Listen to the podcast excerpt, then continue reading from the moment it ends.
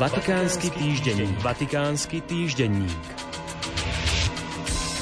Svetý otec František ako prvý pápež v modernej dobe včera a dnes navštevuje Marsej. Apoštolská cesta sa uskutočňuje pri príležitosti stredomorských stretnutí. Pápež odcestoval do Marsej na záverečnú etapu podujatia s názvom Stredomorie – mozaika nádeje. Témy podujatia sú životné prostredie či migranti a utečenci. Pápež adresuje tomuto národu myšlienky, ktoré rezonujú v celej Európe – bude sa venovať aj vojne na Ukrajine a vo svete. Celkovo bude mať 4 prejavy v taliančine.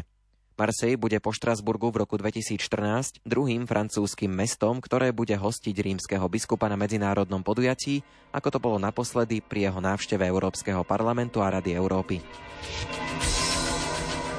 Americký časopis Newsweek v spolupráci so spoločnosťou Statista už tradične zverejnil rebríček najlepších špecializovaných nemocníc 2024, v ktorom aj tento rok potvrdil prvé miesto nadácie Univerzitnej polikliniky Agostino Gemelli IRCC.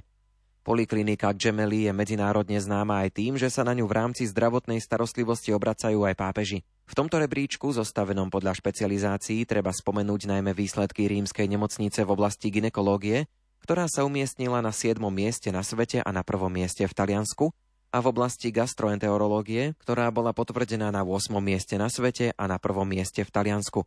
Ďalší italianský rekord je v pneumológii, ktorá je prvá v Taliansku a 49. na svete. Nadácia Polikliniko Gemelli je prítomná v 11 z 12 rebríčkov podľa špecializácií.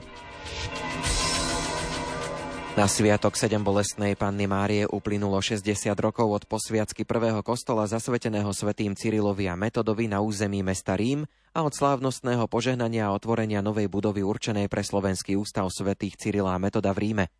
Obe stavby vytvárajú jedinečný architektonický komplex, ktorý sa za 10 ročia svojej existencie vril do pamäti slovenských katolíkov. Oslavu 60. výročia otvorenia domu si pripomenú 19. novembra slávnostnou svetou omšou poďakovania sa Pánu Bohu za tento dar pre náš národ a církev.